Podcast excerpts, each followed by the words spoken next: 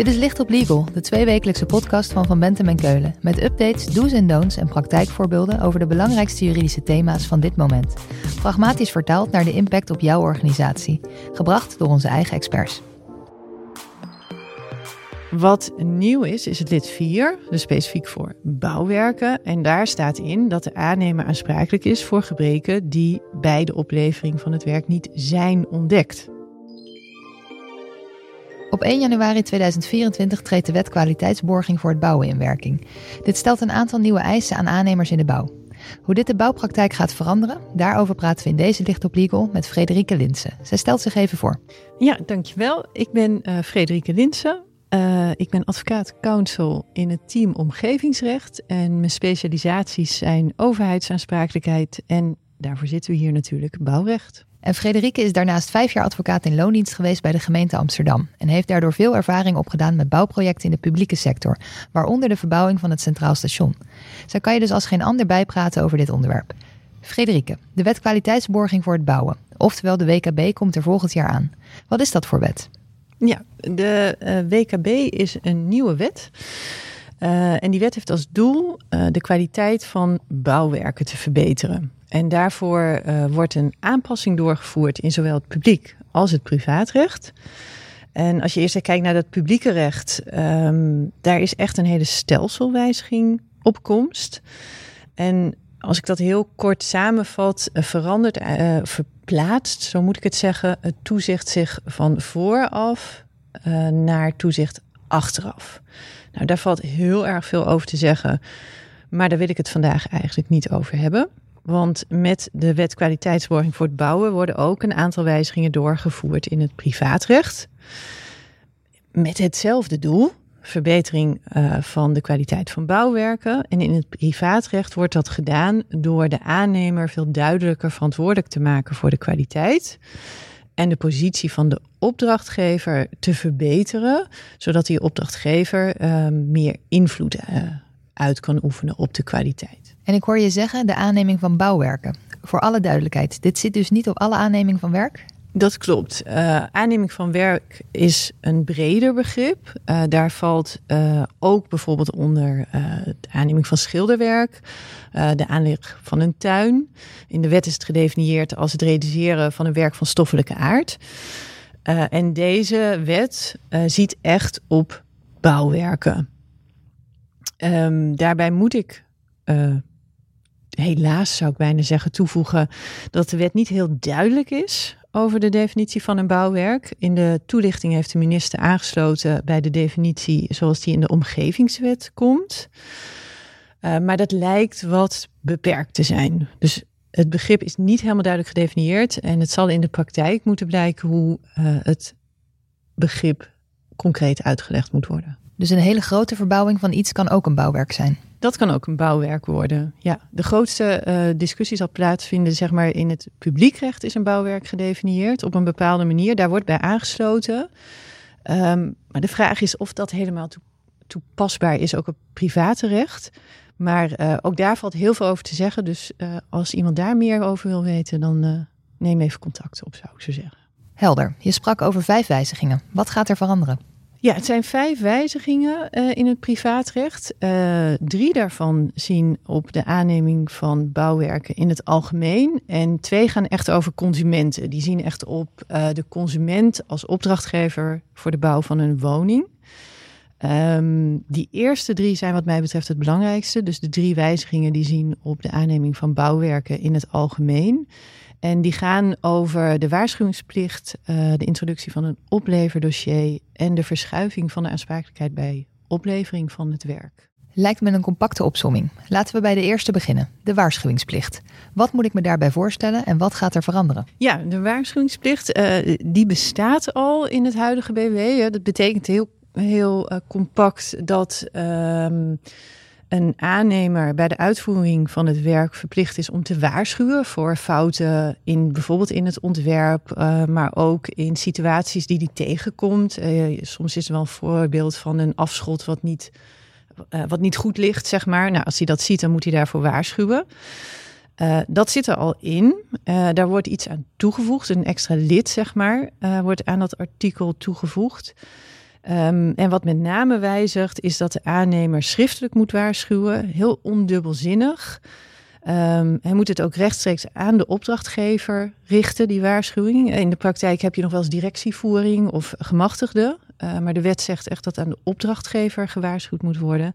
En wat denk ik de belangrijkste wijziging is, is dat de aannemer heel concreet moet zijn in wat de gevolgen zijn van uh, de fout die hij gezien heeft. Dus wat betekent het in geld, in kwaliteit, in uh, planning, et cetera. En maak dat eens concreet. Hoe moet ik dat voor me zien? Nou, bijvoorbeeld dat als hij ziet um, dat er in het ontwerp een afschot zit en dat, uh, dat dat niet goed ontworpen is. Dat hij bijvoorbeeld zegt van joh, uh, je moet dat uh, schuiner aanleggen. Ik, ik ben natuurlijk geen techneut, dus, maar ik kan me zo voorstellen dat hij zegt van joh, als je dit niet anders ontwerpt, dan blijft er water staan. Dan kan je waterschade krijgen. Maar hij moet dus ook, denk ik, zeggen hoe je dat zou kunnen oplossen. Um, en nou ja, wat ik zei, wat het gaat kosten. En hoe ver dat nou precies reikt, daar is best wel wat discussie over. Daar is de wettekst ook niet helemaal duidelijk in. Um, nou ja, we komen daar misschien zo nog wel op. Maar het advies aan aannemers zou wel echt zijn: wees zo duidelijk en concreet mogelijk. Uh, en daar waar je het niet weet, geef het ook aan in je waarschuwing. Je moet het dus constateren en dan met een soort oplossingsrichting komen. Lijkt me redelijk. Het andere wat je noemde is een opleverdossier. Ja, dat is een, een heel nieuw artikel. Hè. De waarschuwingsplicht was er dus al en wordt aangevuld. En het opleverdossier is eigenlijk een nieuw uh, artikel. Dat uh, zegt dat op het moment dat het werk klaar is voor oplevering, uh, de opdrachtnemer, meestal de aannemer, een dossier moet overleggen. Wat volledig inzicht geeft in de nakoming van de overeenkomst. En dat is een stukje uit uh, de wettekst zelf. En dan geeft de wettekst een, een paar minimumvereisten. Zo, uh, zo word je bijvoorbeeld verplicht om een beschrijving op te nemen van de materialen die je hebt gebruikt. Uh, en je moet de gegevens en bescheiden die nodig zijn voor uh, gebruik en onderhoud opnemen in het opleverdossier. Um, maar gezegd moet wel worden dat het, niet, dat het artikel niet uitblinkt in duidelijkheid. Um, want je kunt hem heel breed trekken. Het zijn alle bescheiden die inzage, volledig inzage geven in de nakoming van de overeenkomst. Ja, en dat kan je natuurlijk heel breed trekken. En daar, is, daar geeft het artikel niet heel erg een duidelijke grens in. Ik kan me voorstellen dat dit iets is wat je wil als opdrachtgever. Want ik ken genoeg verhalen dat je achteraf iets wilt vervangen en dan heb je geen idee hoe iets geplaatst is. Ja, ik denk dat dit de achtergrond is. Ik wil er wel één kanttekening bij plaatsen. Hè. Kijk, uh, in theorie kan je ook als aannemer dan zeggen: Nou, ik geef jou gewoon als opdrachtnemer echt alles wat ik heb. En de vraag is of je dat wil. Want heel veel van die stukken zijn voor jou misschien helemaal niet relevant. En dan moet je er helemaal in gaan zoeken. Hè, waar zit nou dat wat ik nodig heb? Dus ik, ook hier, uh, als je kijkt naar het advies wat ik zou geven, is dat ik toch zeg: spreek gewoon met elkaar duidelijk af wat er in je opleverdossier zit. En dat mag ook, want het is van regelend recht. Dus je mag hier van afwijken. Je mag samen bepalen hoe je dit inricht. Als laatste sprak je over aansprakelijkheid. Dat wil natuurlijk niemand zijn. Wat gaat er veranderen? Ja, daar uh, verschuift wel echt heel wezenlijk iets. Um, misschien eerst even het oude recht, hoe het nu geregeld is. Op dit moment is het zo dat een aannemer uh, op het moment van oplevering, of eigenlijk na de oplevering, niet meer aansprakelijk is uh, voor gebreken die de opdrachtgever uh, op het tijdstip van oplevering had moeten ontdekken. Zo staat het in uh, lid 3 van dit artikel op dit moment. Uh, dat is een relatief element, hè? had moeten ontdekken. In de praktijk betekent dat eigenlijk dat opdrachtgever na oplevering van het werk gewoon verantwoordelijk en aansprakelijk en risicodragend is. Um, wat nieuw is, is het lid 4, dus specifiek voor bouwwerken. En daar staat in dat de aannemer aansprakelijk is voor gebreken die bij de oplevering van het werk niet zijn ontdekt. Dus uh, ja, dat is eigenlijk heel objectief. Hè? Iets is namelijk wel of niet ontdekt. Uh, en dat is wel echt een verschuiving. Dus het hele had moeten ontdekken, dat is eruit. Dus dat betekent dat het erop neerkomt dat de aannemer aansprakelijk blijft voor alles? Ja, voor alles uh, um, wat niet ontdekt is. Kijk, en dat, dat gaat natuurlijk in de praktijk uh, de discussies opleveren. Um, ik zie ook wel een uh, linkje met het opleverdossier waar we het net over hadden. Um, het, de vraag is ook een beetje waar de bedrijf, bewijslast uh, gaat liggen. maar ik denk dat hier de aannemer wel echt aan de, aan de lat staat, zoals het heet. Dus als een opdrachtnemer een gebrek ontdekt heeft en die stelt jou als aannemer aansprakelijk, dat je dan als aannemer moet gaan aantonen dat het ontdekt is. Dus die aansprakelijkheid verschuift in belangrijke mate naar de aannemer toe. Maar het lijkt me ook niet redelijk dat dat tot in een eeuwigheid zo blijft. Ergens moet het een keer klaar zijn. Ergens moet het een keer klaar zijn, zeker. Uh, nou, daarbij is allereerst van belang dat op het moment dat je een gebrek ontdekt, je sowieso de wetselijke plicht hebt om tijdig te klagen. Dus je mag dan niet jaren wachten met klagen. Uh, dan schrijft de wet uh, voor um, dat je binnen twee jaar na protesteren verjaart je uh, rechtsvordering. Dus als je niet binnen twee jaar na je protest een procedure aanhangig hebt gemaakt, dan verjaart het in principe. En het verjaart sowieso in geval van aanneming van bouwwerken na 20 jaar.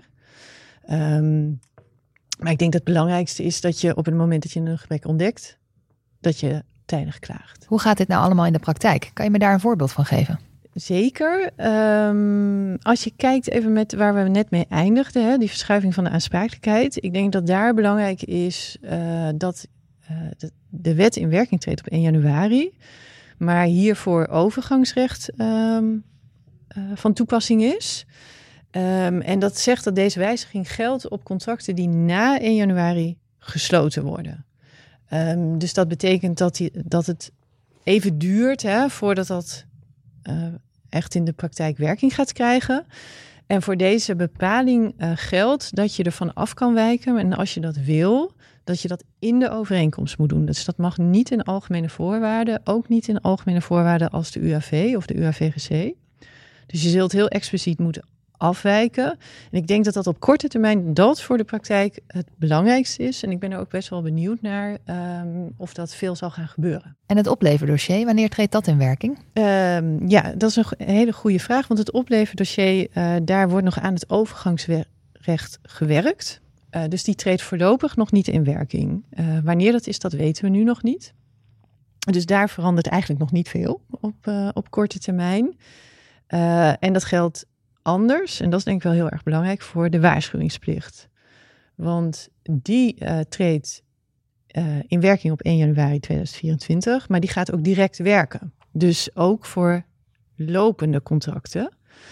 Um, en daarbij is denk ik um, belangrijk dat de vraag is: uh, stel dat de algemene voorwaarden van toepassing zijn, hè, want de waarschuwingsplicht mag je wel van afwijken bij algemene voorwaarden. Uh, stel dat die van toepassing zijn, dan vraag ik me af hoe dat uh, werkt uh, voor lopende contracten. Want je mag wel afwijken, maar op het moment dat je die algemene voorwaarden afgesproken hebt, gold deze wet nog niet. Dus ik kan me voorstellen dat gezegd wordt dat in principe die waarschuwingsplicht voor alle contracten gelden. En daar zul je daar vanaf dat moment dus ook rekening moeten houden met de eisen die daar gesteld worden. Of als alternatief mailen, we houden de algemene voorwaarden van toepassing. Bijvoorbeeld, ja. Expliciet bevestigen dat je met elkaar afgesproken hebt om uh, daarvan af te wijken. Of misschien zelfs een uh, aanvullende overeenkomst te maken op dat punt. Frederik, als we nou één lijn uit alles wat we besproken hebben kunnen halen, wat is dat? Wat zou je de luisteraar mee willen geven? Ik denk dat vooral die waarschuwingsplicht belangrijk is, omdat die direct in werking treedt. Hè? Als, je, als ik zeg wat zou ik willen meegeven, is het uh, één hou in je contractering op dit moment uh, rekening met de verschuiving van de aansprakelijkheid. Dus vanaf 1 januari.